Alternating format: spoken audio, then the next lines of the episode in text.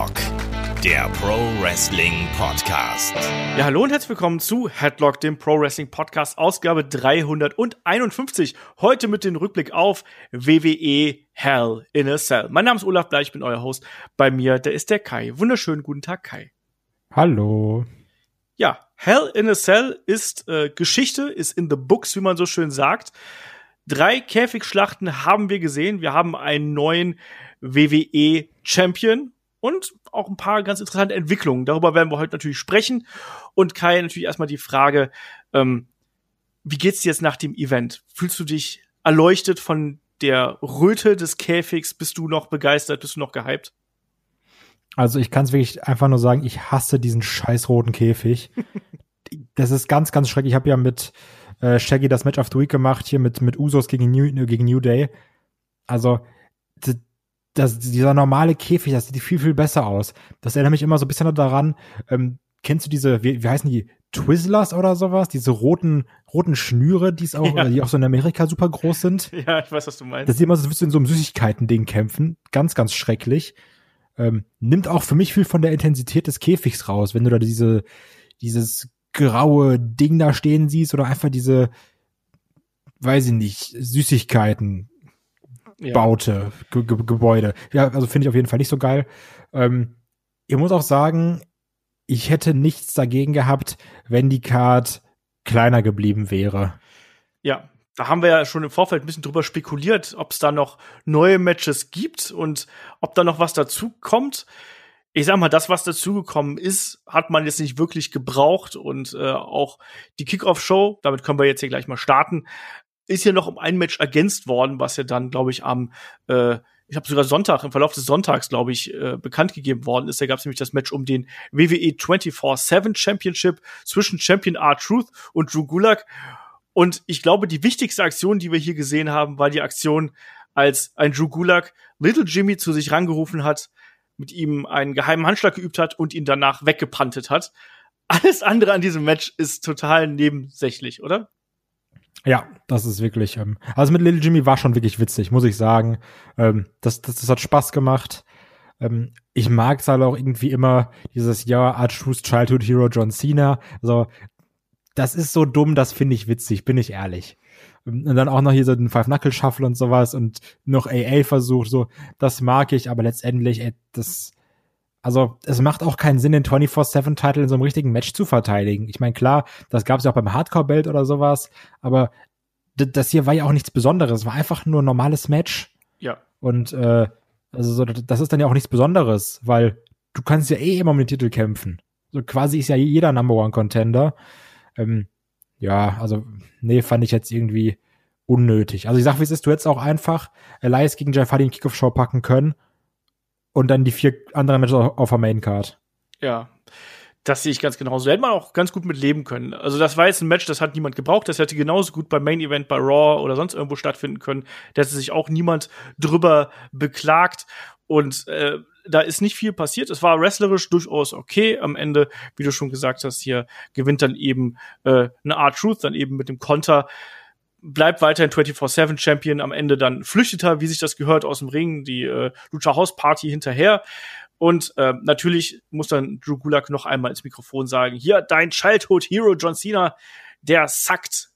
Naja, lassen wir mal so stehen. Ich fand, 2 Segmente fand ich aus dem Kickoff noch bemerkenswert. Und das war zum einen die Promo von Paul Heyman mit Kayla Braxton, wenn ich mich nicht komplett täusche.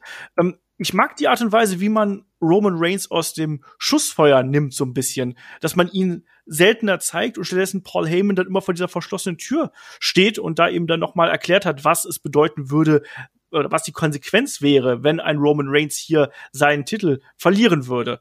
Und dann hat er eben nochmal erklärt, hier, dann wäre Roman Reigns, hätte nicht mal sein Schicksal erfüllt, wäre nicht mal der am Kopf der Tafel und so weiter und so fort. Ich mochte das ganz gern. Ich finde es ganz gut, dass man Roman Reigns jetzt hier nicht ständig irgendwie sieht, sondern auch immer wieder diesen Weg wählt. Wie siehst du das? Man muss ja auch sagen, es gibt ja auch in Paul Heyman so eine gewisse Daseinsberechtigung. Das stimmt. Weil er auch so in den Promos steht er ja auch viel daneben. Also es ist ja nicht wie bei Brock Lesnar, dass er da alles macht und Roman nur in der Ecke steht, sondern es ist ja auch häufig so, dass Roman eigentlich die Promo hält und Paul Heyman dabei ist und schockiert guckt. Ja, weil Roman so böse ist. Genau. Ja. Auf jeden Fall, das war das eine. Und dann haben wir zum Abschluss der Kickoff-Show noch den absoluten Cliffhanger gesehen, weil, Kai, also deine Vermutung hier mit dem Arbeitsvertrag von Retribution ist falsch. Die arbeiten jetzt auch sonntags. Ja, aber anscheinend auch, wenn wir später zum Match kommen, und solange des Matches wirklich nur Teilzeit. Also, ja, da ging es dann ja darum, Mustafa Ali. Es ist, wie es auch Leute auch, ich glaube sogar in unseren Kommentaren vorhergesagt haben, es gibt anscheinend die grandiose Fehde Retribution gegen das Hurt Business. Geil, weil da kann man nämlich richtig schön 4 gegen 4 und dann kannst du erstmal, hast du ein Programm für Monate, weil A darf gegen A, A darf gegen B, A darf gegen C, B darf gegen D und dann darf jeder mal gegen jeden kämpfen. Dann hast du noch das Gleiche mit Tag-Team-Matches, das Gleiche mit 3-Mann-Matches und dann kannst du noch 4 gegen 4 machen. Ist das nicht super? Nee, ist es absolut nicht. Aber Ali hat dann eben gesagt, hier, das ist die Challenge, MVP, du suchst dir einen aus vom Hurt Business und du suchst dir auch noch einen aus vom von Retribution, die beiden kämpfen gegeneinander, du kannst entscheiden und wie wir das später gesehen haben, war es eben Bobby Lashley gegen Slapjack. Immer noch großer Fan des Namens. Alter, also das hat mich auch echt ein bisschen fertig gemacht. Also nicht nur der Name, auch der Auftritt an sich. Also Create a Wrestler in jedem WWE 2K-Spiel wäre absolut stolz darauf, wie dieser Auftritt hier gewesen ist. Aber das lassen wir jetzt einfach mal so stehen, da kommen wir gleich noch drauf. Auf jeden Fall, du hast richtig gesagt, wir haben noch ein Match von Retribution dann hier auf der Card gehabt, die Promo selber. Am Anfang war bla bla und dann dieses übliche, wie gesagt, einer von euch, einer von uns. Viel wichtiger war es dann, wie es dann weiterging, weil die Card hier wurde eröffnet, die Main-Card natürlich, von dem Match um die WWE Universal Championship zwischen Roman Reigns und Jey Uso. Das war natürlich ein Hell in a Cell, I Quit Match. Und da haben wir ja schon so ein bisschen damit geliebäugelt, dass das eigentlich ein Main Event sein könnte. Dass das jetzt hier der Opener ist, das war schon überraschend, oder? Ja, ich muss ja sagen, ich hab ja nicht mal geliebäugelt. Ich habe ja mit relativ großer Fresse gesagt, das ist Main Event, Punkt. Und ja, war es nicht. War das genaue Gegenteil, war der Opener. Es hätte auch meiner Meinung nach definitiv das Main Event sein können. Sein sollen. Ja. Aber ich konnte ihn, also es hat mich auf jeden Fall direkt extrem reingeholt ins Event. Genau, das ist natürlich immer die große Stärke von so einem Match, wenn du das quasi als Opener benutzt. Da ist direkt eine Ernsthaftigkeit drin, da ist direkt eine Bedeutung drin. Und die beiden haben ja auch schon bei Clash of Champions bewiesen, dass die eine starke Geschichte erzählen können. Und das eben auch mit Härte und Intensität nochmal demonstrieren können. Das haben sie hier auch wieder getan. Es war ein anderes Match, obwohl es dann doch irgendwie gleich gewesen ist irgendwo, oder? Wie hast du hier das Match gesehen? Das war eigentlich die letzten Minuten von Clash auf eine halbe Stunde gestreckt. So, weil es war ja alles sehr langsam, aber ja natürlich gewollt langsam. Es gab immer so eine dicke Aktion, außer wenn man irgendwie einen Jey Uso versucht hat, ein bisschen was zu zeigen, aber man hat auch gemerkt, ich glaube so nach den ersten 2 Minuten oder 3 Minuten, wo Roman ein paar Schläge gesetzt hat, war ja schon Jey Uso auch in dem Modus, dass er sich sehr langsam bewegt, dass er extrem angeschlagen ist. Also es war ja sehr, sehr wenig Wrestling an sich, sondern wieder eigentlich großteils Storytelling, so wie wir es ja auch erwartet haben. Genau. Zum einen, was ich nochmal hier betonen möchte, was mir aufgefallen ist, hast du gesehen, dass Roman jetzt einen goldenen Handschuh trägt an dem Arm, wo er den Superman-Punch durchführt? Der ist richtig, richtig hässlich und passt absolut gar nicht. Nee. Und da ist auch noch diese dumme Silhouette drauf, wo es aussieht, als würde so ein 7-jähriges Mädchen Superman-Punch machen. Das ist richtig hässlich. Ich fand's aber ganz interessant so als Kontrast quasi zu dem Rest der Figur irgendwo. Und das ist mir dann gleich zu Beginn aufgefallen. Ansonsten, was du gesagt hast, ist absolut richtig. Ne? Wir haben hier sehr viel Gerede wieder. Das ist generell was man ja hier im gesamten Event wieder häufig eingesetzt hat, dass man die Wrestler sehr oft hat reden hören. Und auch bei Becky zum Beispiel und bei Bayley und Sasha ist mir das zum Beispiel sehr, sehr deutlich aufgefallen, dass da auch oft miteinander geredet worden ist. Genauso wie hier. Hier hat man in der Anfangsphase ein bisschen das Gefühl gehabt, dass Roman natürlich dominiert und Jey immer wieder mit seiner Schnelligkeit, vor allem mit den Dives nach draußen und sowas, da konnte er dann immer wieder die Konter setzen. Und du hast es ganz richtig gesagt. Du hast gesagt, es war wenig Wrestling. Ich fand, es war sehr minimalistisch in der Fülle der Aktionen, weil ein Roman Reigns hat eigentlich immer, wenn Not am Mann gewesen ist, gab's halt den fetten Spear, der dann einen Jey hier aus dem Konzept gebracht hat, erstmal wieder auf den Boden gebracht hat und der musste dann erstmal gucken, wie kommt er daraus wieder zurück und wie schafft er es wieder, diesen übermächtigen Roman Reigns dann irgendwie Paroli zu bieten. Und das fand ich dann sehr interessant. Ich mochte dieses Hin und Her, was wir hier gehabt haben. Und ich muss auch sagen, die Art und Weise, wie ein Roman Reigns das hier dann eben auch verkauft hat, das Ganze drumherum, das hat mir auch gut gefallen. Die Intensität war da. Was sagst du dazu, dass man hier dann noch den Strap mit reingebracht hat? Oh, den fand ich so asozial, ne? Also, jeder Schlag, weil ich saß wirklich so, bitte nicht vorm Fernseher, weil du wirklich, also auch bei einem Roman, der ja so sehr emotionslos, außer am Ende, das Ganze runterspielt, hast du wirklich gemerkt, ey, fuck, das tut richtig weh, das Ding. Und wie dann da auch draufgezimmert wurde, auch bei einem Jey Uso, das wirklich auch teilweise gesehen, wie so versucht wird, sich so ein bisschen so zu positionieren, dass der Strap nicht perfekt trifft oder sowas. Also der hat richtig gut ins Match gepasst. Aber ich glaube, das ist so ein fieses Ding. Ja, ganz böse. Ja, ich habe da, also es war ja dann irgendwann fast so eine Art Strap-Match, ne? So, die waren ja dann beide auch aneinander gefesselt und ich habe das fast so ein bisschen als Allegorie gesehen, ne? Die beiden haben ja eine Verbindung zueinander und die gehören ja irgendwie zueinander und dieses Band stellt das dann halt irgendwie dar und sie schlagen sich aber damit. Das fand ich irgendwie eine ganz spannende Geschichte, wie man das hier dann gezeigt hat und vor allem auch, wie dann auch ein Jey Uso diesen Strap ja dann auch sehr, sehr ruchlos verwendet hat, um hier einen Roman einfach mal zu würgen und fast ohnmächtig zu würgen. Da hat man auch gedacht fast so, gibt's hier doch eine Überraschung, oder? Nee. Schade. Eigentlich nicht. Ich habe gedacht, du hättest das gedacht in deiner kindlichen Naivität. Ja, nee. Also ich habe mir eher gedacht, Junge, so dann zieh doch auch durch und zieh nicht und hör dann wieder auf. Also das hat mich so, also ich fand den Spot eigentlich super geil, weil der richtig brutal aussah und auch so dann gezeigt hat, Jey Uso ist irgendwie nicht nur ganz am Labern und sagt, ja, ich mach alles, um zu gewinnen, sondern hast auch gemerkt, okay, der macht halt wirklich alles, um zu gewinnen. So, der wirkt dann auch einfach mal ganz brutal. Mhm. Und wie dann auch immer so nachjustiert hat, dass auch der Strap schön auch um den Hals ist, wo ich mir dachte, Mann, das ist schon Respekt, Jey. Aber ich fand es dann irgendwie mal komisch, dass dann irgendwann losgelassen wurde, wo du gemeint hast, ja, der ist jetzt irgendwie ohnmächtig und dann lässt er irgendwie los und dann wirkt er nochmal und dann lässt er wieder los. Also ich fand's so inkonsequent. Mhm. Davor hat Jey ja auch noch den Superman-Punch hier gekontert, quasi mit Hilfe dieses Straps. Was mir so ein bisschen gefehlt hat, waren wirklich diese großen Momente, wo man dann gefragt hat, I quit. Also klar, als Roman hier in dem Choke gewesen ist, ja, gab's. Andererseits, es spricht sich auch schlecht, wenn du eine Schlinge um den Hals hast. Genauso wie die Guillotine-Choke. Das fand ich zwar irgendwie in der Dramaturgie irgendwo logisch, aber mir haben so diese klassischen Momente gefehlt, wo dann auch wirklich jemand quasi den Kopf frei hatte irgendwo, dass dann dieses I quit rauskommen konnte. Zum Beispiel, was halt ganz cool war, ja. War ja, wo dann irgendwie der Ref Roman gefragt hat und dann so meinte, ja, the head of the table never quits. Wo ich war dann so, okay. Klare Ansage, würde ich mal sagen.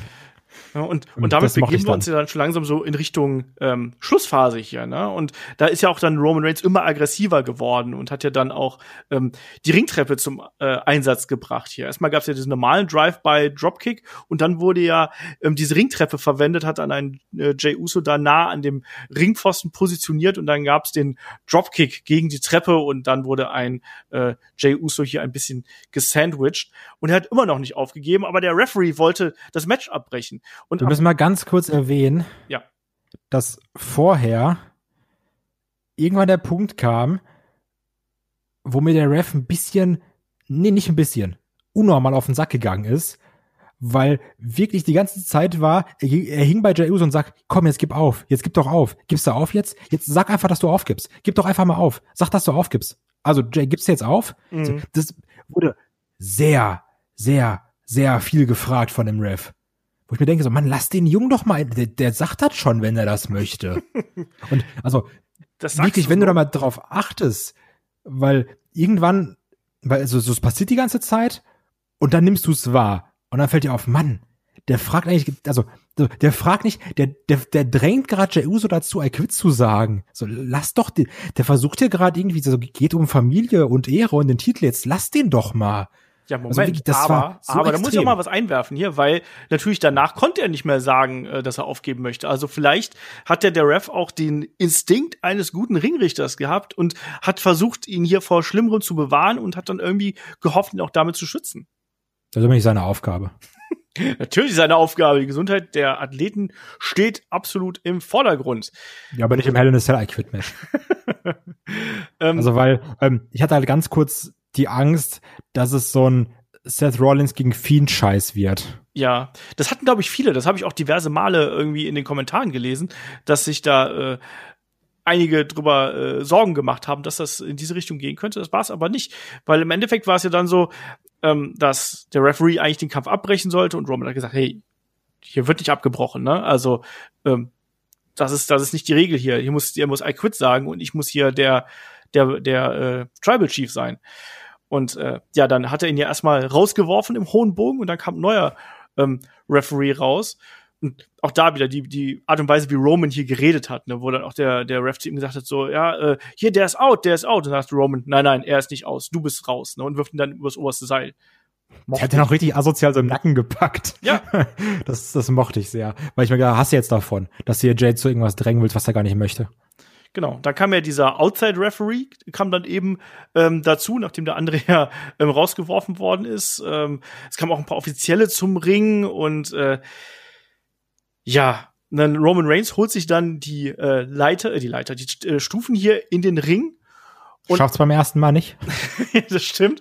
Aber ich fand, das hat auch irgendwie ganz gut gepasst. Also auch diese Ruchlosigkeit, die hat's da ganz gut demonstriert hier auch, dass er dann gesagt hat, komm, scheiß drauf, dann werfe ich halt noch mal richtig oben drüber, ne, weil ich's kann. Und generell mag ich diesen neuen Roman Reigns, weil der sich so viel Zeit mit allem lässt. Also da hat die Bewegungen haben irgendwie eine Bedeutung, die haben irgendwo einen Sinn und es ist viel, viel ruhiger und angenehmer, ihm zuzuschauen, weil er so berechnet ist. Lässt sich halt in guter Art und Weise Zeit, ne? Ja. Also wirklich mit Kalkül. Das war ja auch, wo dann kurz bevor er den Ref rausgeworfen hat, der hat ja quasi manisch so ins Nichts geredet. Ja. So, also er hat dann ja in Richtung Ref geredet, aber eigentlich so in die Weite geschaut. Und dann so als würde er, so manchmal als würde er mit sich so selber diskutieren oder selber das erklären, was er gerade macht. Also das finde ich richtig gut immer. Mochte ich auch. Also generell, das ist auch hier genauso wie das erste Match der beiden, weil das gab es auch als Kritik, weil wir waren ja auch sehr begeistert von dem Match bei Clash of Champions beide und haben gesagt, hat uns mitgenommen, es war eine emotionale Achterbahnfahrt und so weiter und so fort.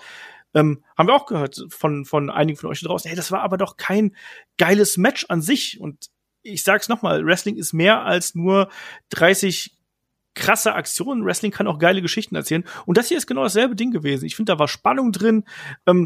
Die Aktionen an sich waren nicht großartig besonders, aber die Art und Weise, wie sie eingesetzt worden sind, um eine Geschichte zu erzählen, die waren besonders. Jetzt kommen wir hier zu dem entscheidenden Punkt. Roman, nachdem er dann im zweiten Versuch die Treppe in den Ring geworfen hat, die ganzen Offiziellen aufgescheucht hat, schnappt sich die Treppe und erstmal gibt's ja so ein bisschen diesen Trash-Talk auf der Treppe und dann droht er ja damit, dem guten Jey Uso hier, ich weiß nicht, ihn zu breit zu schlagen mit der Treppe, hebt die Treppe über den Kopf und dann kommt ja Jimmy zum Ring, ne, der Bruder, und wirft sich dann über seinen Zwillingsbruder hier, um ihn zu schützen und redet dann ja auch auf Roman ein. So, und Roman reagiert sehr, sehr emotional, er weint und versteht plötzlich anscheinend, es ist Familie und so. Wie fandest du das? Unnötig. Also, ich glaube, es gibt ja nur so zwei Extreme. Also ich habe halt auch sehr viel gelesen, dass die Leute richtig gut fanden, dass das genau gepasst hat, geiles Acting und sowas. Weil ja auch, also was ich halt mochte, war, dass dann, glaube ich, ein Jimmy gesagt hat, so, ja, ey, hier liegt Josh, genau. Richtiger Name von Jey Uso. So, was ist mit dir? Jetzt beruhig dich mal. Und dann halt Roman diesen Moment hat, wo er dachte, yo, Kacke, so, was mache ich hier gerade? Das mit dem Heulen hätte ich jetzt nicht gebraucht. Also jetzt nicht, weil ich sage so, oh, das ist aber unmännlich, so, ey, ist ja egal. Ich fand, das war ein bisschen over the top. Ja. Ich bin mir auch nicht 100% sicher, ehrlich gesagt, wie ich das fand. Also ich fand es irgendwie in dem Moment, hat es ein bisschen Intensität unterstrichen, auch gerade dieser Ausbruch quasi aus den Charakteren. Er hat ja auch gesagt, hey, guck mal, wir sind hier, wir sind John und Josh, ne? Wir sind deine Familie und du hast dich verändert. Und Roman sagt, hey, ich musste mich verändern. Ich musste mich verändern, weil es das Richtige für unsere Familie gewesen ist. Ich mag das, die Art und Weise, wie man hier damit gespielt hat. War es ein bisschen drüber? Ja. War es vielleicht Overacting? Ja. Ich glaube, das ist sehr subjektiv, wie man das wahrnimmt. Ich fand es auch in dem Moment, hat es mich auch eher ein bisschen rausgebracht, tatsächlich. Hat aber vielleicht dafür gesorgt, dass ich auch in dem Moment sehen wollte, wie geht's denn jetzt weiter? Und dann hat das man. Das ist es nämlich, also. Ja? Ich habe noch mit einem Kollegen drüber gesprochen, so ein bisschen. Und was ich bei dem Match die ganze Zeit hatte, obwohl es ein langes Match war und wrestlerisch kein gutes Match, also du weißt, was ich meine, es ist eben nicht dieses, weiß ich nicht, 30 Moves, krass, sondern sehr langsam, storylastig, dass man jetzt mit kein gutes Wrestling-Match, du weißt, was ich meine, die Leute zuhören, wissen, was ich meine. Ich war aber zu keinem Punkt, dass ich mir so gedacht habe, ja, jetzt, Mann, mach fertig, ist mir egal, sondern ich war halt schon die ganze Zeit gespannt, was passiert jetzt, wie geht's weiter? Und das über 30 Minuten schaffen ist halt schon eine Leistung. Ja, bin ich komplett bei dir. Ich fand das eben auch, es war so ein Match, dass da wollte man dann auch nicht irgendwie, ich sag mal so, wenn man vorspulen würde, weil man keine Review macht, wenn man sagt, hey, ich muss jetzt schnell durch, hier würdest du wirklich was verpassen. Und das ist wirklich was Interessantes. Absolut. Nicht die großen Aktionen würdest du verpassen, sondern du würdest vielleicht so einen Moment verpassen, wo vielleicht so eine kleine Nuance noch irgendwie in der Geschichte miterzählt wird. Und das ist hier gewesen. Und ich mochte beispielsweise diesen Moment, wo dann erstmal Roman kniete dann ja da und hatte die Hände irgendwie im Schoß und hat geweint. Und du konntest ja dann auch bei Roman im Gesicht sehen, wie sich dann auf einmal sein Blick verändert hat. Und wo er dann Jimmy an sich ranzieht und ihn dann in die Guillotine nimmt und wie verzweifelt dann auch ein Jimmy Uso in dem Augenblick ist und versucht sich zu wehren und so greifst zu seinem immer noch ausgenockten Bruder so, hilf mir, ne, werd wach. Das war schon ein richtig gutes Drama. Ich kann es nicht anders sagen. Ich fand, es war ein richtig gutes Drama. Und dann war es eben ein Jey Uso, der hier im Halbdelirium dann doch gerufen hat, ne, ja, ich gebe auf, I quit, um seinen Bruder hier zu retten und vor weiterem Schaden zu bewahren, weil der ist ja auch immer noch verletzt. Ich fand das gut. Ich fand das gut. Und ich finde es eine schöne Abwechslung zu vielen anderen Matches, die man auch bei WWE sieht, auch bei anderen Promotions sieht, dass man hier wirklich so ein storylastiges Match macht. Das ist sehr, sehr oldschooliges Storytelling von der Familien-Underdog-Geschichte miteinander kombiniert. Finde ich geil. Also ich habe da richtig Spaß dran und war mit dem Match hier als Opener zufrieden und habe gedacht, Mensch, wenn das jetzt so weitergeht, wenn jetzt der gute Randy Orton und Drew McIntyre hier auch noch so abliefern, dann gehe ich sehr, sehr glücklich aus diesem Hell in a Cell Pay-Per-View raus. Wie fandest du das, dass hier am Ende noch Affa und Sika auf der Rampe gestanden haben und sozusagen eine Roman Reigns hier offiziell zum Head of the Table, zum Tribal Chief und ich weiß nicht, was alles gekrönt haben? Ja, also hat in die Story gepasst. Ja, ist ganz schön, die zu sehen. Man sagt so, yo, guck mal, jetzt ist er es ja, aber er war es ja anscheinend eigentlich schon vorher. Also, weißt ja. Du? So, warum? Ja, keine Ahnung. Ich finde es aber trotzdem irgendwie wieder erstaunlich, dass ja, obwohl Roman so dominant ist, ja beide Matches nicht wirklich gewonnen hat. Mhm. Du meinst also, clean gewonnen, so in dem Sinne, ohne Trickserei oder so. Ja, genau. Also ohne irgendwie, es war ja immer Jey Uso beteiligt an der Niederlage. Es war ja immer Jimmy an der Niederlage von Jey beteiligt. Ja. Ja, und jetzt sind ja, also Jey ist jetzt auf jeden Fall der Sklave, um es mal so zu sagen, der Handlanger, der Bedienstete eines Roman Reigns. Ich gehe davon aus, dass man den Jimmy hier auch noch mit einbinden wird. Auch da, man lässt sich da sehr viel Spielraum. Ob das jetzt wirklich dann die samoanische Heel-Fraktion werden wird, die so oft gemunkelt worden ist, ob die beiden dann, also die Usos dann Stockholm-Syndrom bekommen und sich doch dem Roman hier anschließen, werden wir sehen. Der Bayovari hat uns bei YouTube noch was Spannendes hier geschrieben zu dem Roman Reigns-Charakter. Schreibt er hier zum Roman-Charakter, schaut mal bei Wikipedia, Apostroph Amatai nach. Die ganze Tribal Chief Matai-Sache verstehen wir als Nicht-Samoaner wohl nicht.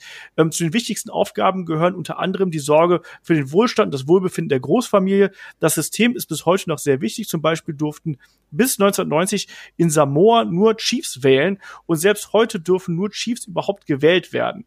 Und ja, deshalb schreibt er hier eben auch, deshalb findet er die Rolle und die Promos von Roman sehr stark und glaubhaft, befürchtet aber auch, dass diese ganze Geschichte dann mit anderen Gegnern etwas schwieriger werden würden. Aber genau deswegen mochte ich übrigens auch diese quasi Fackelübergabe von Sika und Affa zu Roman Reigns, diese offizielle Krönung, mochte ich dann zum Abschluss. Und das war ein starker Einstieg in die Card, oder wie siehst du das? Ja, also ich habe mir das übrigens auch durchgelesen, also es ist ein super kurzer Wikipedia-Artikel übrigens. Ja. Das sind irgendwie, also den liest du in einer Minute durch. Aber ich dachte so, ja, klar macht das irgendwie Sinn in dem Rahmen, aber unsere Kritik war ja auch, dass sich da sehr drauf konzentriert wird, jetzt in dem Sinn, es macht ja auch in der Storyline Sinn, nur unsere Kritik war ja auch, ja, was machst du, wenn es dann irgendwie weitergeht mit anderen Gegnern? Und das ist trotzdem sehr mit der Brechstange ist. Also absolut, ja. Geht ja nicht darum, dass wir gesagt haben, oh, das ist alles Quatsch, was die machen, das denken die sich aus, sondern es war eher so, es ist sehr extrem dargestellt, die ganze Zeit. So dieses, sag das, ich bin so acknowledge me. Auch wenn es so ist, muss man es vielleicht trotzdem als Stilmittel anders verwenden. Das müssen wir natürlich auch mal schauen, ne? Dieser Roman Reigns Charakter ist ja noch relativ frisch, die Art und Weise, wie er sich präsentiert. Der wird sich auch noch verändern, der wird auch noch wachsen und wird in eine andere Richtung gehen im Verlauf der Zeit. Für den Anfang finde ich das echt eine super Fehde, weil, müssen wir mal überlegen, was haben wir schon in letzter Zeit für Heel-Turns gesehen, die dann im Nichts versackt sind oder die absolut null und nichtig einfach von der Persönlichkeit gewesen sind. So nach dem Motto, ich bin jetzt böse, so. Du meinst so wie einen, den wir gleich noch auf der Karte haben werden? Ja, zum Beispiel. Genau. Da werden wir mal sehen, wie sich das da weiterentwickelt. Aber kommen wir doch ruhig mal zum nächsten Match. Auf jeden Fall, hier können wir schon mal sagen, echt starker Opener auf der Karte. Ein sehr, sehr gutes Storyline-Match, was wir hier gesehen haben. Im nächsten Kampf des Abends standen sich Jeff Hardy... Also man muss mal ganz kurz klarstellen, sorry. Ja. Also das ist wirklich mit eins der besten Storytellings der letzten Jahre. Ne? Also das ist eine Sache, die wir super oft kritisiert haben und haben gesagt, WWE kann nur Pipi-Kaka Scheiße schreiben und ganz viele gute Stories. Das ist ganz, ganz oben, diese Story, in den letzten mehreren Jahren. Also das ist wirklich richtig, richtig, richtig gut. Und das hätte ich der WWE nicht zugetraut. Und viele nicht, wenn du mal so die Meinung im Internet guckst, weil viele sagen, das ist geiles Storytelling. Ja. So klar, darauf muss man Bock haben, darauf muss man sich einlassen. Es wird auch sicherlich Leute geben, die sagen, finde ich komplett kacke, holt mich gar nicht ab. Gibt's immer, ist ja alles subjektiv. Man muss trotzdem anerkennen, dass das echt gutes Storytelling ist. Ja, und ist für mich auch aktuell ein absoluter Draw für die Shows. Also ich will wissen, wie das da weitergeht. Das ist einfach Absolut. Und das ist eine der wenigen Fäden, bei denen mir das wirklich so geht. Das muss ich auch dazu sagen, weil da ist auch vieles dabei, was mich nicht so interessiert. Und da können wir dann auch wirklich jetzt den Bogen schlagen zum Match zwischen Elias und Jeff Hardy. Elias macht seinen Entrance. Es gibt wie immer erstmal ein Ständchen, da wird auch sich ein bisschen über Jeff Hardy lustig gemacht. Und ansonsten ist das hier ein Match, das hätte ich auf der Maincard nicht gebraucht. Das ist genau das Match gewesen, was wir uns hier irgendwie erwartet bzw. befürchtet haben. Jeff Hardy mit seiner typischen Offense, Elias, der auch da hier so ein bisschen die harten Aktionen, ein bisschen Intensität hat vermissen lassen, wie wir schon immer gesagt haben. Es gab eine schöne Powerbomb, die hat mir gut gefallen. Ansonsten. Ja, schön war sie nicht, ne? Ja, die war ein bisschen unsauber, aber sie war zumindest mal krachend. Aber ansonsten fand ich, war das alles so ein Match, das konntest du dir eben anschauen und das war nur Weekly-Niveau, mehr nicht. Ey, das war einfach, also, sind wir ganz ehrlich, das Match hättest du so, gerade auch mit dem Finish, einfach in eine Hausshow packen können. Ja. Also ist schon nicht gut. Also, ja, das ist alles okay, aber das ist halt kein Pay-Per-View-Match, nicht ansatzweise. Überhaupt nicht. Und so hat es sich auch nicht angefühlt zu keinem Zeitpunkt. Da war keine Intensität drin. Da war auch keine großartige Geschichte drin. Am Ende flüchtet ja dann einen es gibt erstmal dieses... Elias, aber es gab ja auch diesen angedeuteten Swanton aufs Apron quasi, und wo dann ja ein Elias entkommt, nach draußen geht. Wo ich mir auch gedacht habe, bitte spring die nicht. Ja. Und im Endeffekt hat Elias dann ja sich die Gitarre geschnappt, Hardy kickt ihm dann ja in den Magen, schnappt sich die Gitarre selbst und zieht die ihm über. Ja, 7 Minuten 51. Weekly Match ist noch freundlich ausgedrückt. Ich fand's echt langweilig. Das war Pinkelpausen-Match. Absolut. Ich glaube, da müssen wir gar nicht viel drüber reden, oder? Weil da ist so in meinen Augen. Nee, das war auch einfach scheißegal. Es war auch ein Jeff Hardy hat halt sein Programm runtergespult irgendwo und da war halt nichts Geiles. Und wir haben auch bei Elias haben wir beim letzten Mal schon gesagt, eigentlich bringt er so vieles mit, aber die Matches sind halt nie besonders gut. Und das hier passt auch dazu. Auch so, weißt du, also auch so ein Whisper in the Wind sieht immer schlechter aus, ist immer so wie so ein Sack Kartoffeln, den du so vom Top Rope wirfst, also wissen ja auch die Hörer so, ich liebe halt Jeff Hardy, ne? Ich finde ihn richtig toll eigentlich, aber das ist, also das geht so nicht, das kann man so nicht weitermachen. Ja, vor allem, man hat natürlich dann auch den Vergleich zu anderen jüngeren Akteuren, die man auch hier bei WWE zum Beispiel im Roster hat, und selbst andere Akteure, die hier im ähnlichen Alter sind wie ein Jeff Hardy, sind da von ihren Bewegungen her einfach besser und crisper und dynamischer und da fehlt einfach unglaublich viel. Und wenn diese emotionale Verbindung zum Jeff Hardy nicht bei vielen noch so groß wäre, da würde halt eben kein Hahn mehr nachkrähen. Und das Match hier, gut, Elias hat gewonnen per DQ. Yay. Ja, also das war vielleicht höchstwahrscheinlich auf der Card, um das Album zu promoten, ne? Ja, das stimmt. Gut. Kommen wir zum nächsten Match. Ja. Kommen wir zum Heartbreaker. Genau. Da ging es natürlich dann um den WWE Money-in-the-Bank Koffer. The Miz trifft auf Otis.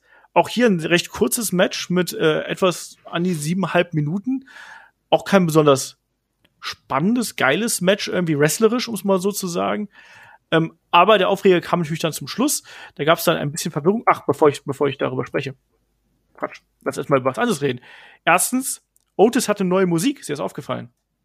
Ja, wo auch am Anfang wieder gelabert wird, ne? Also ganz kurz, wenn dir das aufgefallen ist. Irgendwie Blue-Collar Working Man und dann geht's irgendwie sowas, glaube ich, gesagt, dann geht er los.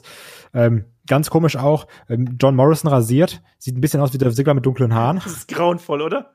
Also es passt halt wirklich gar nicht. Ja, Otis kam mit seinem guten Freund Tucker raus. Der Bastard. Nein. Hallo? Benimm dich. Also es ist wirklich, das ist, ich weiß gar nicht, ich glaube, das ist der größte Turn eigentlich seit Shawn Michaels, wenn ich ehrlich bin, oder? Mindestens. Der größte Verrat der Wrestling-Geschichte. Ja. Wirklich. Biggest Backstabbing Moments WWE auf 1, Ducky. Ja, also immer das Match, das war irgendwie unspektakulär. Was ich wirklich witzig fand, war eine Sache, die außerhalb des Matches stattgefunden hat. Und zwar beim Commentary, wo ja Corey Graves immer sagt, oh hier, das sind die World Famous It Kicks, bla bla bla.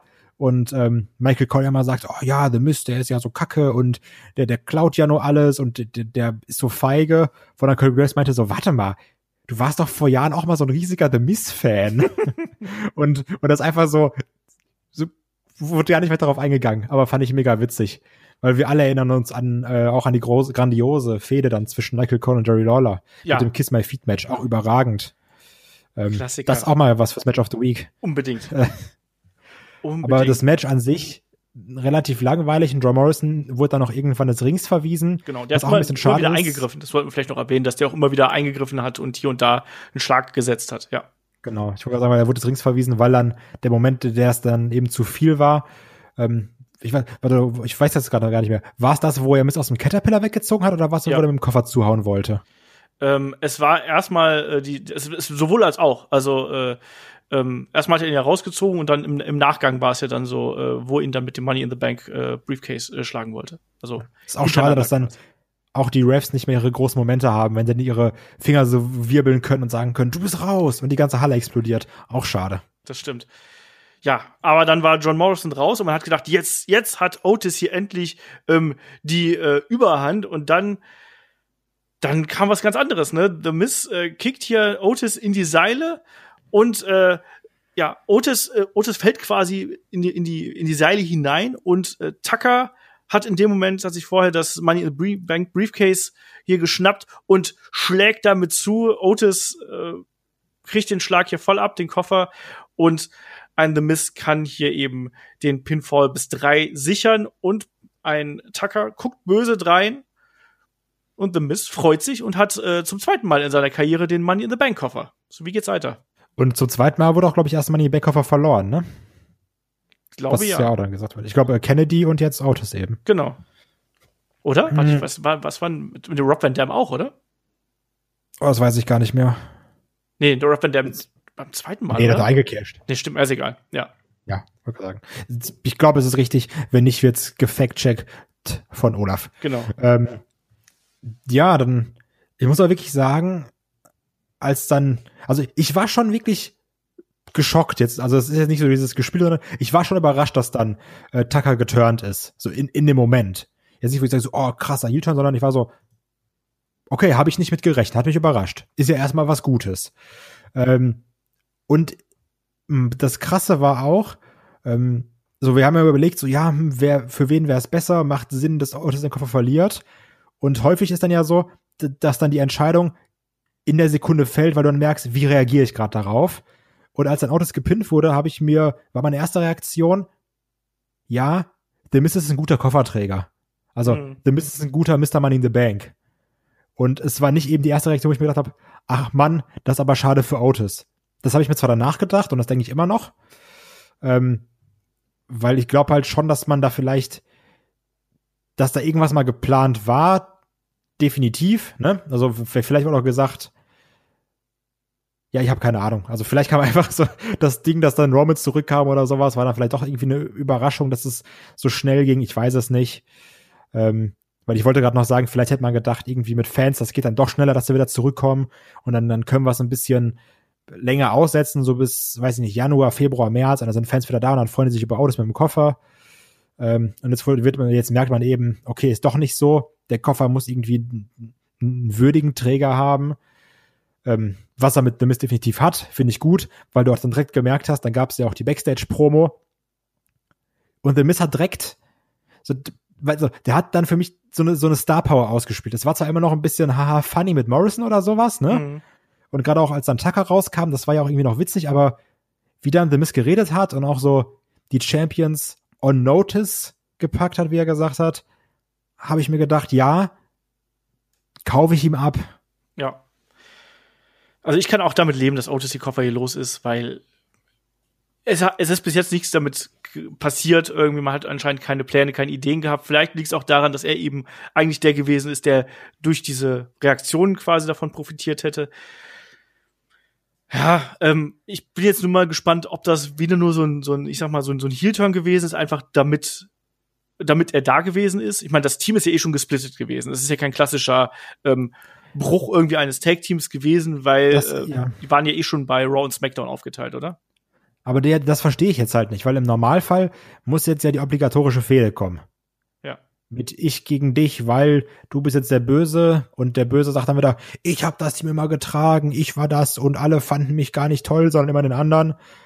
Also ist jetzt ja das logische Programm, aber die sind eben nicht bei der gleichen Show. Aber vergiss El Gran Gordo nicht. Ey, wirklich, das ist einfach nur Scheiß. Also, ja.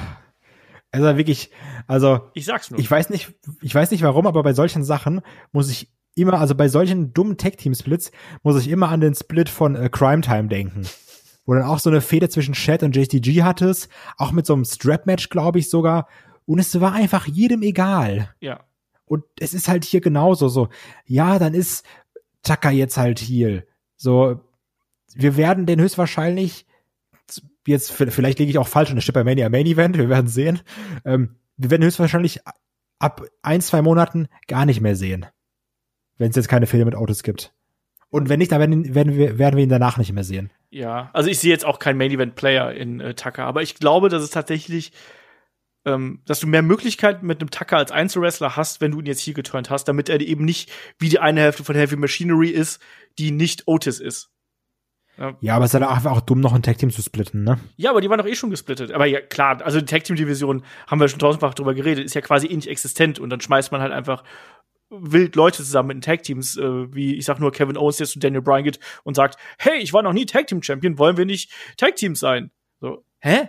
Was? Warum? So, ne? Also, und klar, also Tag-Team-mäßig ist bei WWE nichts gebacken.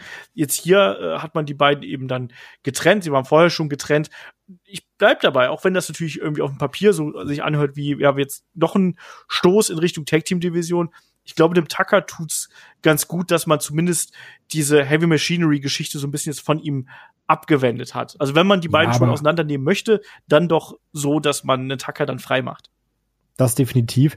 Aber guck dir doch mal die Star Power allein bei einem Raw an. Jetzt erzähl mir doch mal, dass da irgendwie Platz für einen Tucker ist. Du hast da jetzt einen AJ, du hast da einen Matt Riddle, du hast da einen Braun Strowman, du hast da einen Keith Lee. Also du hast da noch das Hurt Business. Da ist doch nicht kein Platz für einen Tucker. Vielleicht wird ja jetzt der Roadie von Miss Morrison oder so. Ich meine, AJ hat auch einen großen Bodyguard und hat Miss jetzt vielleicht auch einen mittelgroßen Bodyguard.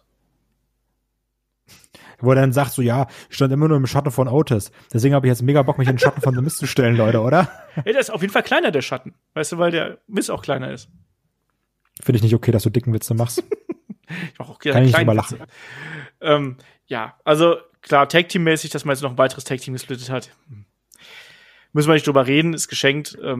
Ich bin jetzt gespannt, wo man mit Otis hingeht, nachdem er jetzt quasi alles verloren hat. Ne? Also er ist jetzt ganz gar am Boden und ab da kann es ja eigentlich nur noch bergauf gehen, weil sein bester Kumpel ist weg, seine Freundin ist weg, der Koffer ist weg, die Lunchbox ist weg und das Brot, was da drin ist, wahrscheinlich auch.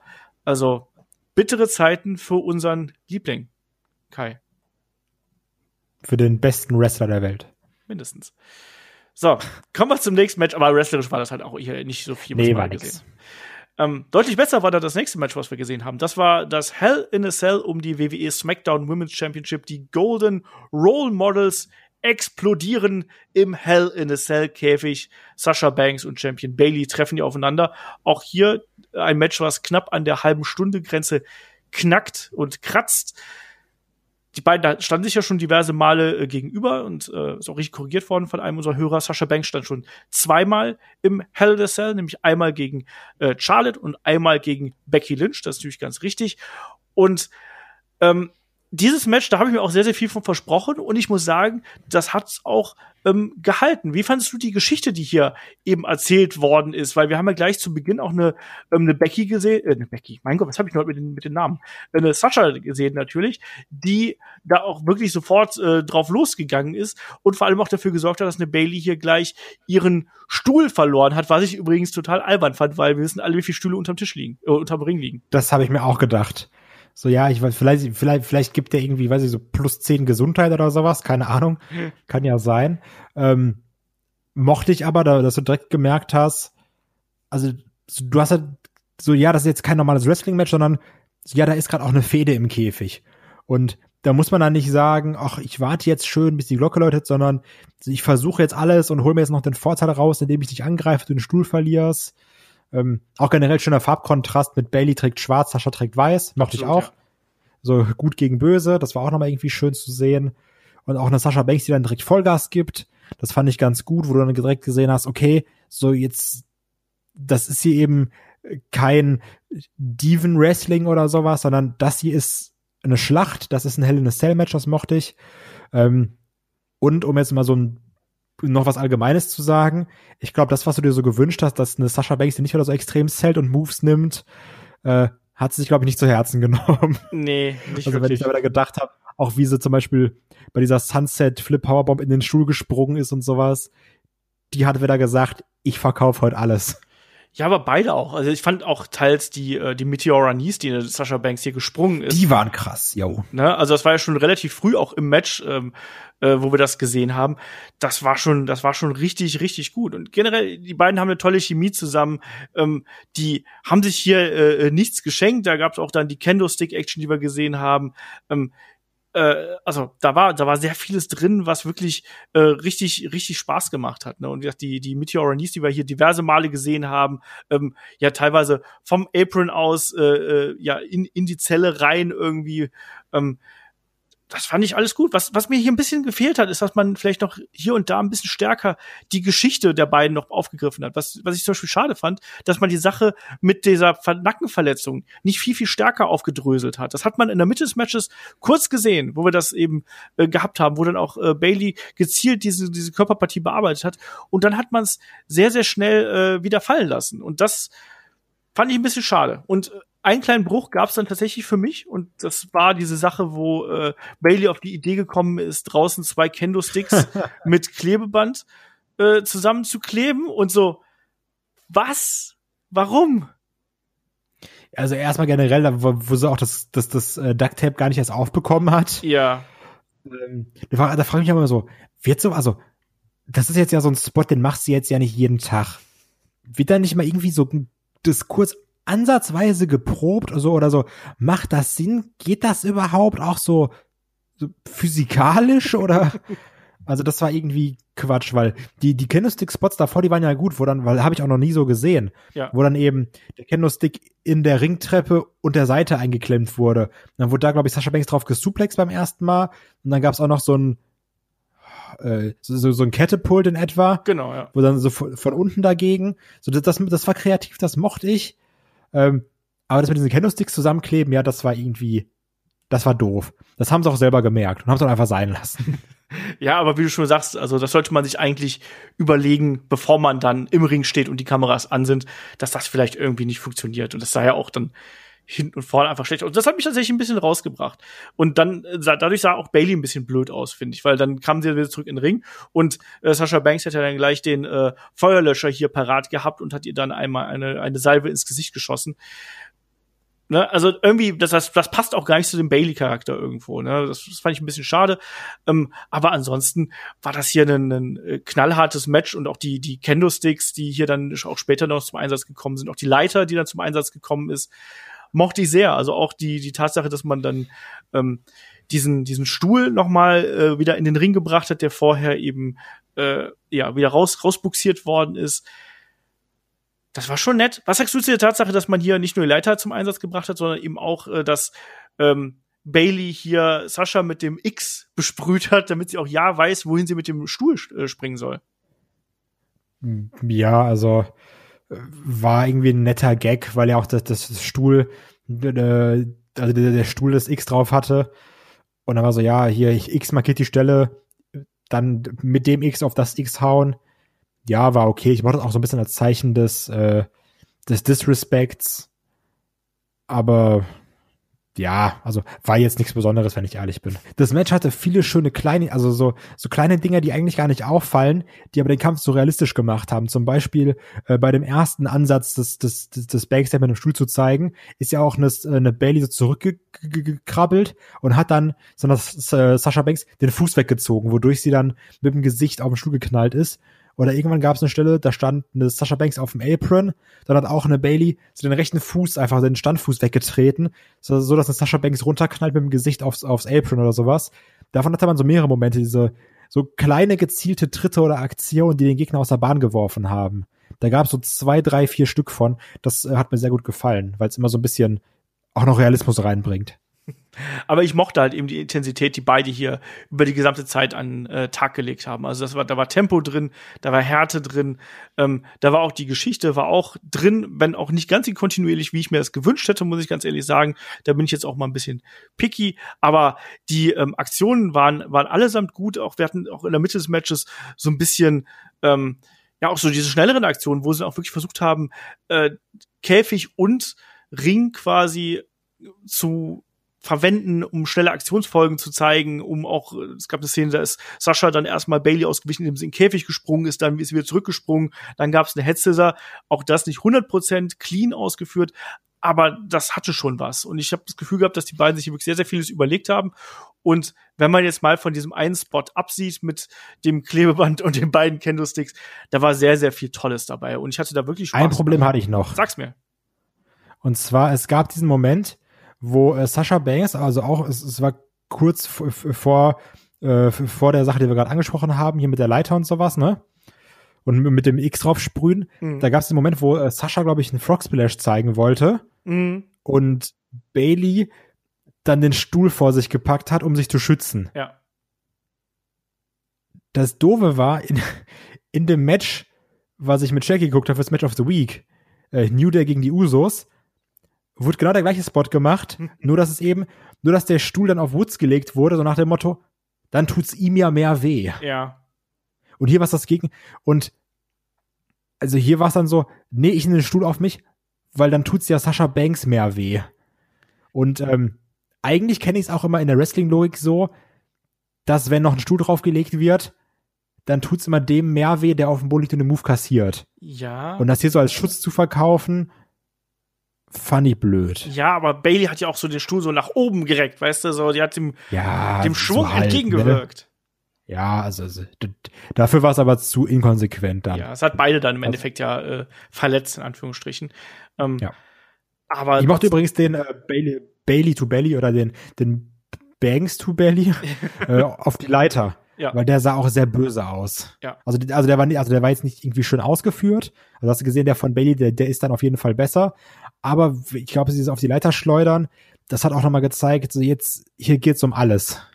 Genau. Ja, das war auch eine harte Aktion einfach. Und das wollte man da auch in diesem Punkt des Matches wollte man dann auch diesen großen Moment haben, weil es war eine schöne Steigerung, finde ich, in der Intensität und der Gewalt, die wir hier in dem gesamten Match durch gehabt haben. Wie gesagt, wir haben die harten Aktionen draußen gehabt, du hast diesen Sunset Flip in die in den eingeklemmten Stuhl angesprochen, der auch übel ausgesehen hat. Wir haben die Meteora Knees angesprochen, auch auf dem Tisch und was wir da nicht alles gesehen haben.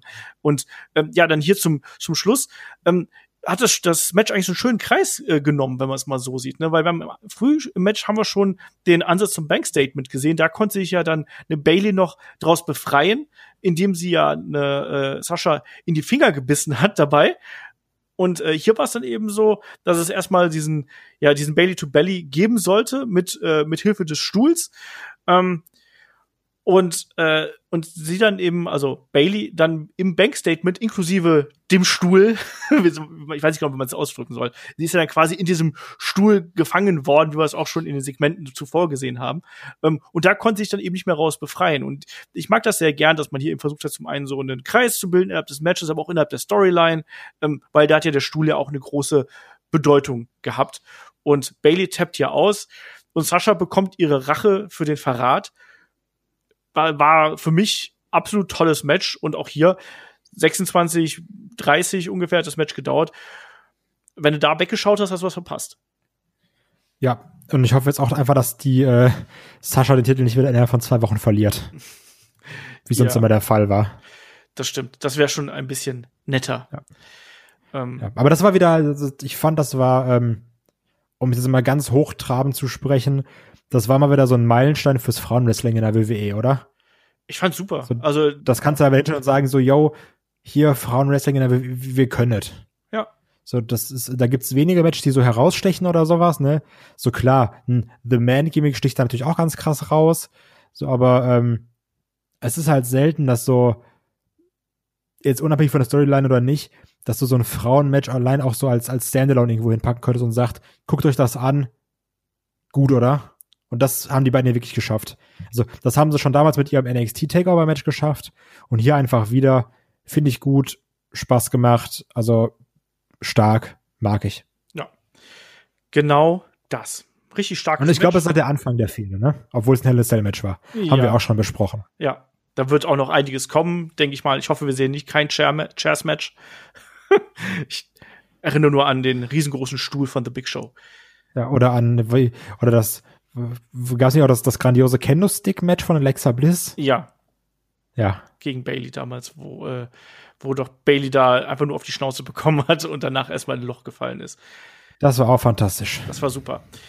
Ja, auf jeden Fall ein neuer SmackDown-Damen-Champion ist Sasha Banks und im herausragenden Match, auch wenn wir hier ein bisschen gemotzt haben, hier und da. Das war richtig gut. Kommen wir zum nächsten Match. Da, ja. Zum wahren Main-Event, könnte man sagen. Zum wahren Main-Event. Natürlich hat das Hurt Business hier die Herausforderung von Retribution angenommen und natürlich Lashley, der CEO, lässt sich hier nicht lumpen, sondern der geht vorne weg und man sucht sich natürlich auch den stärksten Gegner, würde ich sagen, aus. Also wenn ich mir jemanden bei Retribution als Gegner raussuchen würde, dann nur den, es ist Slapjack. Der mit dem geilsten Namen, obwohl schon viele dumme Namen dabei sind, aber Slapjack ist ganz, ganz vorne mit dabei.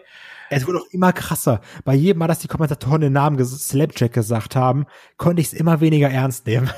Nee, also und sie haben ihn oft gesagt, ja. in diesen 3-4 Minuten. Das hat dann auch gereicht. Auf jeden Fall, es war ein Match um den US-Title zwischen Bobby Lashley und Slapjack. Slapjack hat mich allein deswegen fertig gemacht, die Art und Weise, wie der Entrance gewesen ist. Also überall einfach nur diesen blöden Retribution-Schriftzug, super generische Musik. Der Typ sieht für mich aus wie aus einem schlechten Videospiel. Also drückt bei einem Wrestling-Spiel auf Random und dann kommt das dabei raus. Und da ist einfach der dumme Bruder von Jason. Ja, oder so. Also Mann. Ja, also ganz, ganz schlimm. Ganz, ganz schlimm. Und 4 Minuten knapp. Bobby Lashley gewinnt hier im Hurtlock.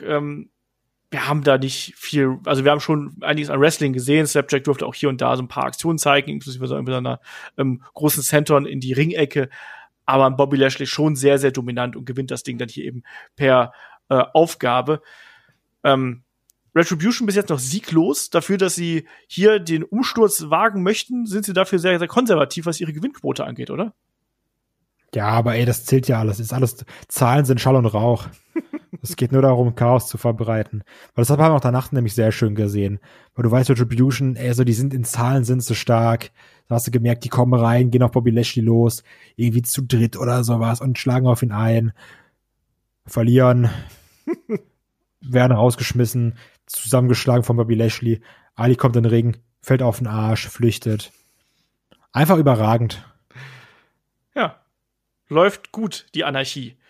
Ich weiß auch nicht. Also, früher war... Ich weiß wirklich nicht, ne? Also, ich weiß nicht, was das werden soll. Das ist einfach, also, weil ich weiß nicht, warum. So, vielleicht spricht da so auch so diese Otis-Fan aus mir, der so ein bisschen sagt, also, irgendwie würde ich die auch so ein bisschen mögen, weil es witzig wäre, wenn ich die mag.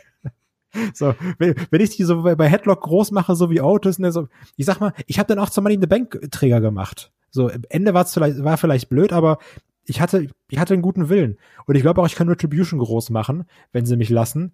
Aber so wird das nix. Ja. Nee, gar nicht. Gar nicht. Das Ding ist jetzt halt eigentlich schon eine komplette Lachnummer. Das muss man mal ganz klar so sagen. Noch mehr Lachnummer als nach diesen Segmenten, wo man einen Ziegelstein durchs offene Fenster geworfen hat oder andere dumme Dinge vor allem getan hat. Also, ich verstehe es halt nicht. Wir haben immer gesagt, wenn du eine neue Gruppierung etablieren möchtest und die haben Matches, dann müssen die auch mal gewinnen. Aber warum gewinnen die denn nicht? Das kann doch nicht sein. Also ist ja nicht so, dass die einfach verlieren, sondern die werden abgefertigt. Ja, eben. Weißt du, und stell hier von mir aus einen Shelton Benjamin in den Ring mit irgendeiner fadenscheinigen Begründung. Lass den gegen eine T-Bar antreten oder so und T-Bar gewinnt dann. Dann kann ich sagen, ach, guck mal, hier, ne, T-Bar ist gefährlich, hat immer einen Shelton Benjamin besiegt. Wir haben als nächstes die Survivor Series vor der Tür stehen. Man wird das Programm bis dahin strecken. Davon können wir mal ausgehen. Aber ich glaube nicht, dass man mit Retribution irgendwo größere Pläne inzwischen hat, weil man auch gemerkt hat, so, oh, das führt zu nichts.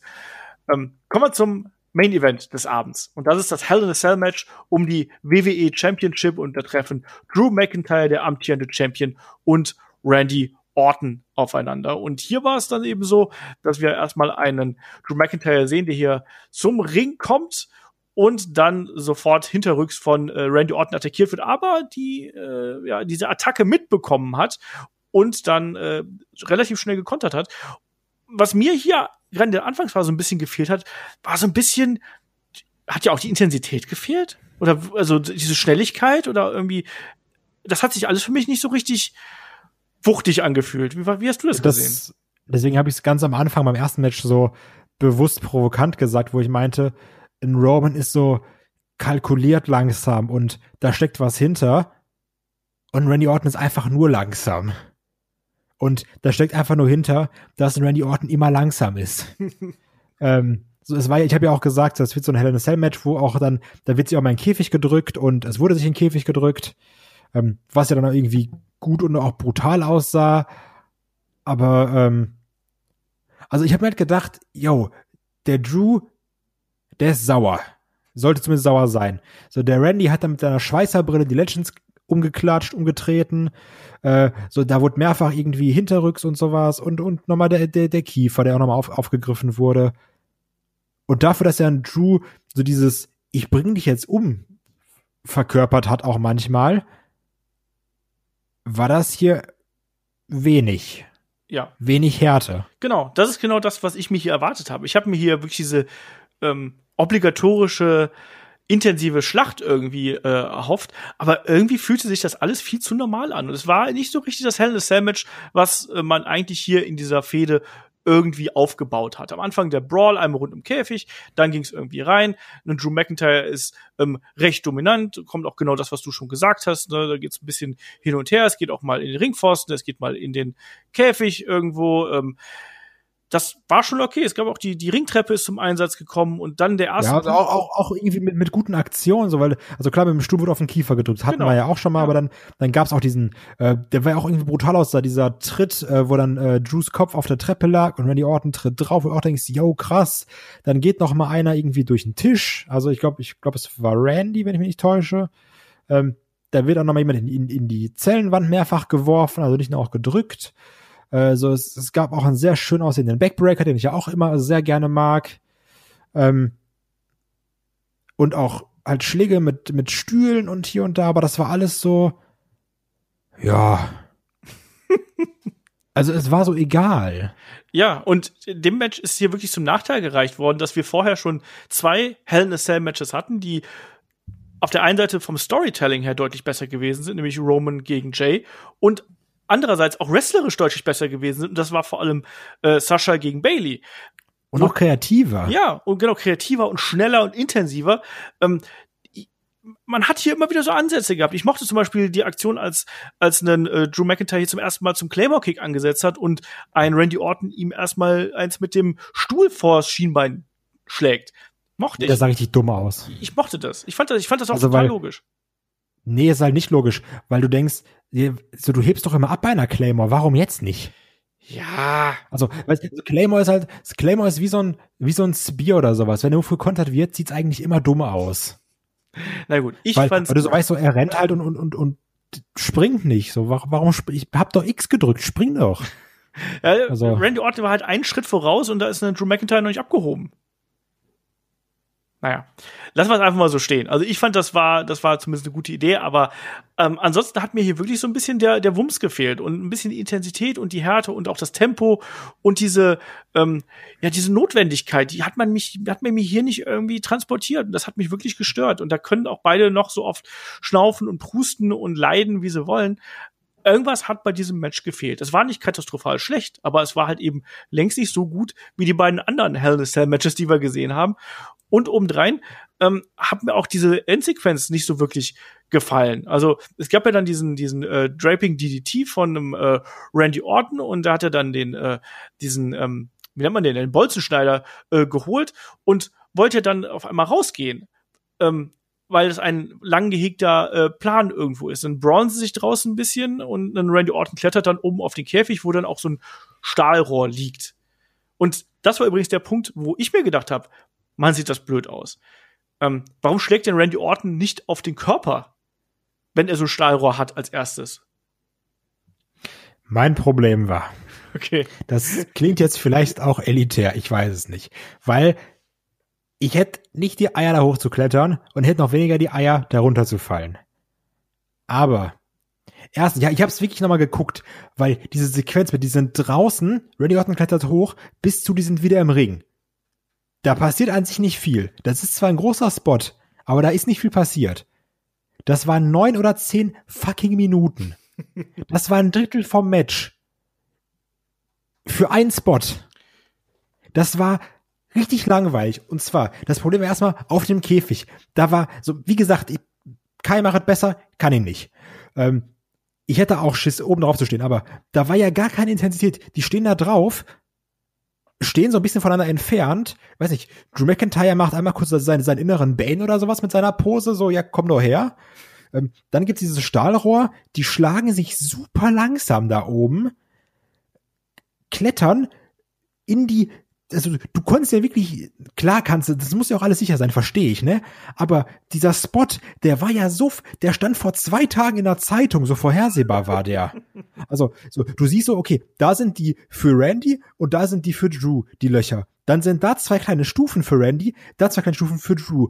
Und du wusstest genau, was, das war 1:1, so wie in diesem Ambrose Rollins Match vor 5 Jahren oder sowas. Das war genau das Gleiche. Du wusstest sofort, was passiert. Klar ist das krass, dass der da durchfällt. Aber für sowas Vorhersehbares und, ich sag, wie es ist, Langweiliges, das ist so, sind wir eigentlich, damit holst du jetzt auch keinen mehr hinterm Ofen hervor. Das haben wir jetzt schon 500 Mal gesehen. Shane McMahon springt da einfach so runter, weil er Bock drauf hat. Und einfach nur für dieses, wir alle wissen, was passiert, ein Drittel des Matches verschwenden. Ey, das war einfach langweilig. Ja. Wie kann da etwas so lange dauern? Für so ein, vielleicht finden das Leute krass, aber für so einen scheiß Payoff. So, du wusstest doch von Anfang an, so, als du dann gesehen hast, wie die sich da so runterhangeln, jo, der fällt gleich da durch. Also, ja. Nee. Zu der Ehrenrettung 10 Minuten. Zur Ehrenrettung der beiden sage ich noch, ich mochte es ganz gerne, wie man hier einen Randy Orton auch platziert hat, dass er dann irgendwann die Hand einfach weggeschlagen hat von einem Drew McIntyre. Fand ich okay, aber es ist eben dadurch, dass die Intensität gefehlt hat, dass da auch die Action gefehlt hat. Es wirkte auch für mich so unnatürlich einfach, dieser Übergang von wir klettern jetzt da hoch, oh nein, die Aktion mit dem Stahlrohr hat nicht funktioniert, wir kloppen uns oben ein bisschen und dann krabbeln wir auf der anderen Seite wieder runter. Das wirkte eben nicht wie ein natürlicher Kampfablauf und das hat mich hier irgendwie massiv rausgebracht. Das ist ja komplett gestaged. Ja, eben. Und so. Klar, wie gesagt, der Sturz da, das sah halt eben dann auch schon krass aus und gerade auch von so großen Männern muss man dann noch mal mehr den Hut ziehen. Aber ja, insgesamt war bei dem Kampf echt ein bisschen der Wurm drin. Also mich hat der leider überhaupt nicht abgeholt und da können wir ja auch jetzt diese Richtung Schlussphase gehen. Wir sehen dann einen Drew McIntyre, der aus dem Mund blutet, also sprich interne Blutungen und so, wie sich das gehört. Wir haben dann einen kleinen Callback in Richtung SummerSlam, als dann Randy Orton den RKO ansetzt und Drew McIntyre kontert das dann eben mit dem Backslide, wenn sie wieder im Ring zurück sind. Es gab davor auch noch den Claymore eine Runde. Ja, da soll es nochmal einen Claymore-Kick geben. Randy Orton weicht aus und setzt dann eben den RKO an und dann ist es das hier. 3 Count und Randy Orton ist 14-facher Champion. Wie fandest du die Schlussphase? Langweilig. Okay. Ich fand das einfach langweilig. So, ja, das war dann ganz cool, die Claymore und er rollt sich raus. Oh, der Veteran, Randy Orton. Alles okay. Und auf einmal hebt auch beim Claymore-Kick ab. So, das passiert nämlich, wenn man dabei auch springt. Scheiße, kassierst ein AKO danach, bist nie mehr Champion. Ich gönn's den Randy, der hat einfach geil performt in den letzten Monaten. Also da muss einfach den Hut vorziehen. So, McIntyre war ein geiler Champion, finde ich auch. So, der hatte jetzt zwar irgendwie gefühlt nur eine Fehde. Also klar, ich glaube, wen hat er noch? Irgendwie Rollins und Dolph Ziggler oder sowas. Aber Bobby Lashley auch noch dazwischen. Stimmt, ja. Aber, also, das war ja alles so, wir Fäden für 3 Wochen gegeneinander, ne? So dieses Randy Orton, das war ja wirklich eine Fehde. Ja, eben. Also wirklich für mich Main Eventer, definitiv. So, der ist richtig gewachsen seit WrestleMania oder seit Rumble generell. Hoffe auch, dass er irgendwie den Titel nochmal zurückholt, dann vor Fans mit richtig Gib ihm. Ich glaube halt, dass die Fehde jetzt weitergeht. Und ich glaube, dass ich da keinen Bock drauf habe. Ja, ich gehe auch davon aus, dass die Fehde weitergehen wird. Ich könnte mir hier auch vielleicht noch irgendwie Multiman-Match oder sonst irgendwas vorstellen. Und natürlich auch noch The Miz, den haben wir jetzt ja auch, der da so ein bisschen darauf wartet. Weil ich glaube, mit The Miz kannst du jetzt eben dann auch ein bisschen was machen, der dann hier auch hier und da mal sich zeigt einfach und sagt, ah, übrigens, ich bin derjenige, der den Koffer hat und ich könnte jetzt hier auch jederzeit eincashen, wenn ich das wollte. Ja. Schauen wir mal. Aber ich denke auch, dass Drew McIntyre hier auf jeden Fall sich im Main Event etabliert hat mit dieser Titelregentschaft. Der hat gezeigt, dass er es nicht nur will, sondern dass er es auch kann. Und wie du schon richtig gesagt hast, er ist extrem dran gewachsen. Und Randy Orton ist jetzt 14-facher Champion, ist damit auf einer Stufe mit einem Triple H und nur noch 2 Championships von Ric Flair und John Cena entfernt übrigens. Ob er das noch schafft, weiß ich nicht. Aber schon, wie gesagt, die nächste Stufe hier erklommen für den Randy Orton. Finde ich schon recht spannend. Möchtest du noch was hier zu dem Hell in a Cell Match sagen? Nee, also habe ich mir mehr von versprochen, bin ich ehrlich. Ja, da bin ich komplett bei dir. Und ich glaube auch, dass hier die Reihenfolge der Matches vielleicht nicht ganz so ideal gewählt gewesen ist, weil auch hier war es dann bei mir so, dass ich natürlich überrascht darüber so ein bisschen, dass dann Randy Orton das Ding hier gewonnen hat und dann auch dann am Ende doch so klar irgendwie mit dem RKO. Trotzdem bin ich jetzt aber nicht mit großer Begeisterung aus dem Event rausgegangen, sondern so, ja, Randy Orton ist jetzt halt Champion, hat er sich verdient, kann man so machen, aber es war eben dann tatsächlich das schwächste Hell in a Cell Match, was denn hier den Kampfabend beendet hat. Und damit kommen wir dann auch zu unserem Fazit hier, Kai. Bananenwertung, Fazit und überhaupt. Boah, ist halt echt schwierig, ne? Also, weil du hattest sag mal, 3 Stunden Event, ne? Mit Entrance und sowas würde ich sagen, Stunde bis Stunde 30, gute Unterhaltung. Gerade die 2 Hell in a Cell Matches, Roman Jey und Sasha Bayley. Und wo man auch sagen muss, das hat absolut wenig Sinn gemacht, dass Roman gegen Jey im Käfig war. Das war nur, weil der war da. Hätte es nicht unbedingt gebraucht, ja. Weil letztendlich so ein Käfig häufig dazu da, Leute rauszuhalten. Es kamen mehr Leute rein, als bei allen anderen normalen Matches auf der Card. Stimmt. Es hat wenig Sinn, aber ist egal. So, wenn er schon mal da ist, der rote Käfig, muss sich ja auch lohnen, ne? Main Event, wirklich, fand ich katastrophal langweilig. Also wirklich richtig, richtig schlimm. Da hat mich nichts abgeholt. So. Und es war wirklich so, vorher waren 2 Matches, die eine halbe Stunde gingen ungefähr, die ich beide gut fand. Also lag es nicht daran, dass ich unaufmerksam und faul bin. Manchmal, ja, aber in diesem Fall nicht. Elias gegen Jeff Hardy, so echt Hausschau-Match. Ich sag mal so, ich gebe 4 von 8. Mhm. Ich überlege auch gerade, wie ich das für mich einsortieren soll. Ich fand, eigentlich decken sich unsere Meinungen hier zu dem ganzen Matchgeschehen ziemlich. Ich glaube, ich fand den Main-Event nicht ganz so schlimm wie du. Deswegen gebe ich da so eine kleine Spur nach oben. Also ich fand den jetzt nicht unbedingt, dass ich sage, ja, ist mein Lieblingsmatch oder so, aber ich fand ihn unterwältigend, aber noch immer ansehbar, zumindest für einmal. Aber ich finde, dass er an der Position, wo er jetzt hier gewesen ist, war er falsch. Der hätte einfach in eine Midcard gepackt, wären wir alle glücklich gewesen. Er hätte mal gesagt, Sasha Banks und Bayley Opener, heißer Scheiß direkt zum Anfang, passt. Und dann Roman gegen Jey, dann eben als Abschluss hier von der ganzen Geschichte. Hätte ich besser mit leben können. Irgendwie so für mich. Dann haben wir Miz gegen Otis. Match fand ich jetzt, hat mir nicht wehgetan, sagen wir es mal so. Das hat mir nicht wehgetan. Wir haben den Heel-Turn gehabt, wo ich als Podcaster sage, schwierig. Und irgendwie, wie du immer so schön sagst, von der Wand bis zur Tapete gedacht. Mal gucken, was draus wird. Aber trotzdem irgendwie auch ganz interessant.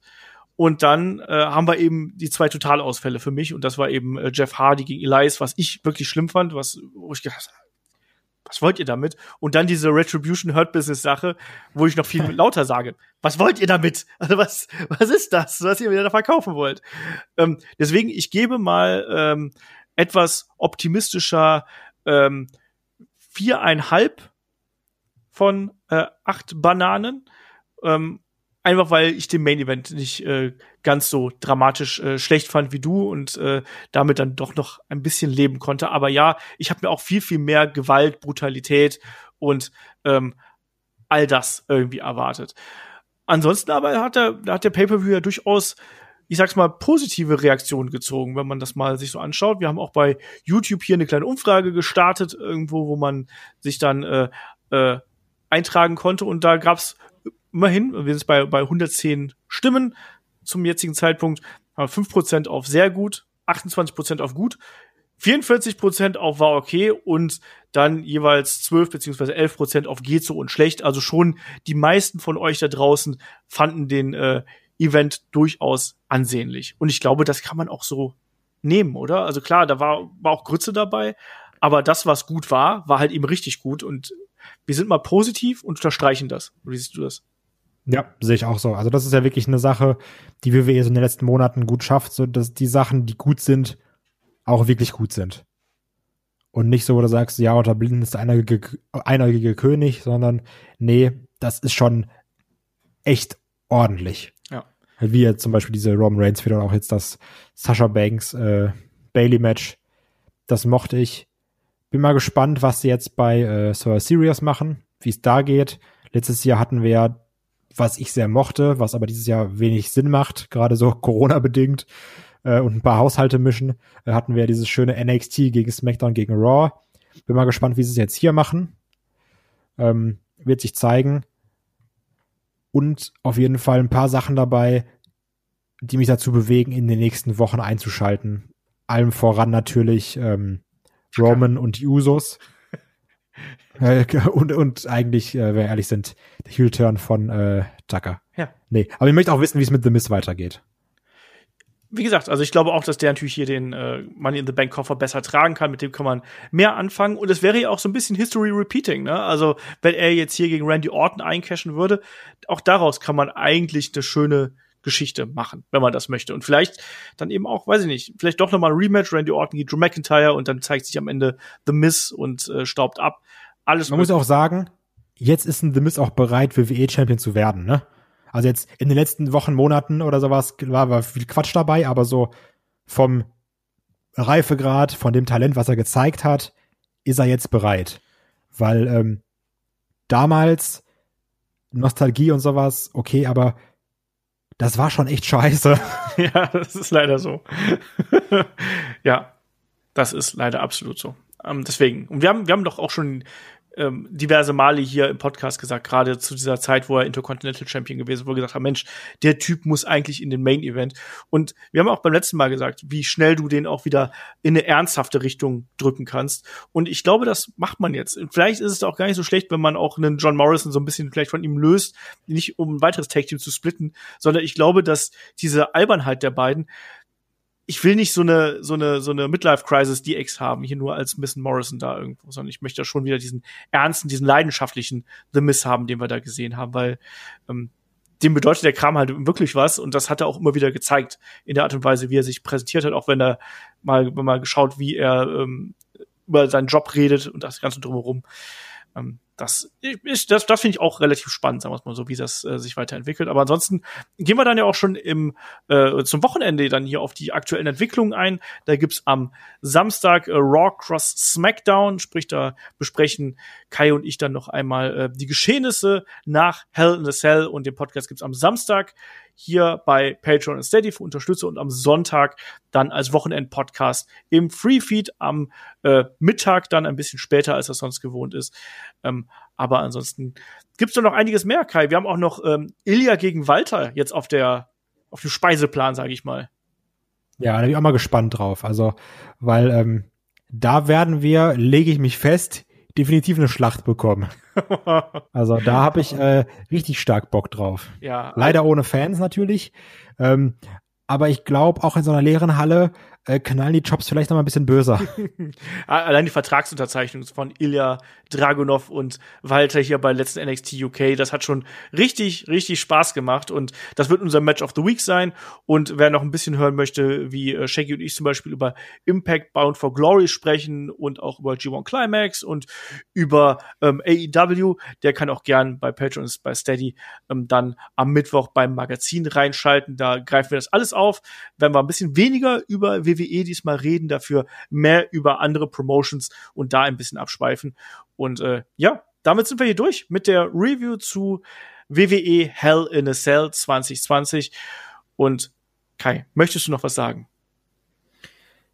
In diesem Podcast hassen wir als Fanbase ab jetzt gemeinsam Tucker. Okay. Das ist mein Begehr. Lass es einfach mal so stehen. Und sage wie immer, Dankeschön fürs Zuhören, Dankeschön fürs Dabeisein und bis zum nächsten Mal. Macht's gut. Tschüss. Tschüss.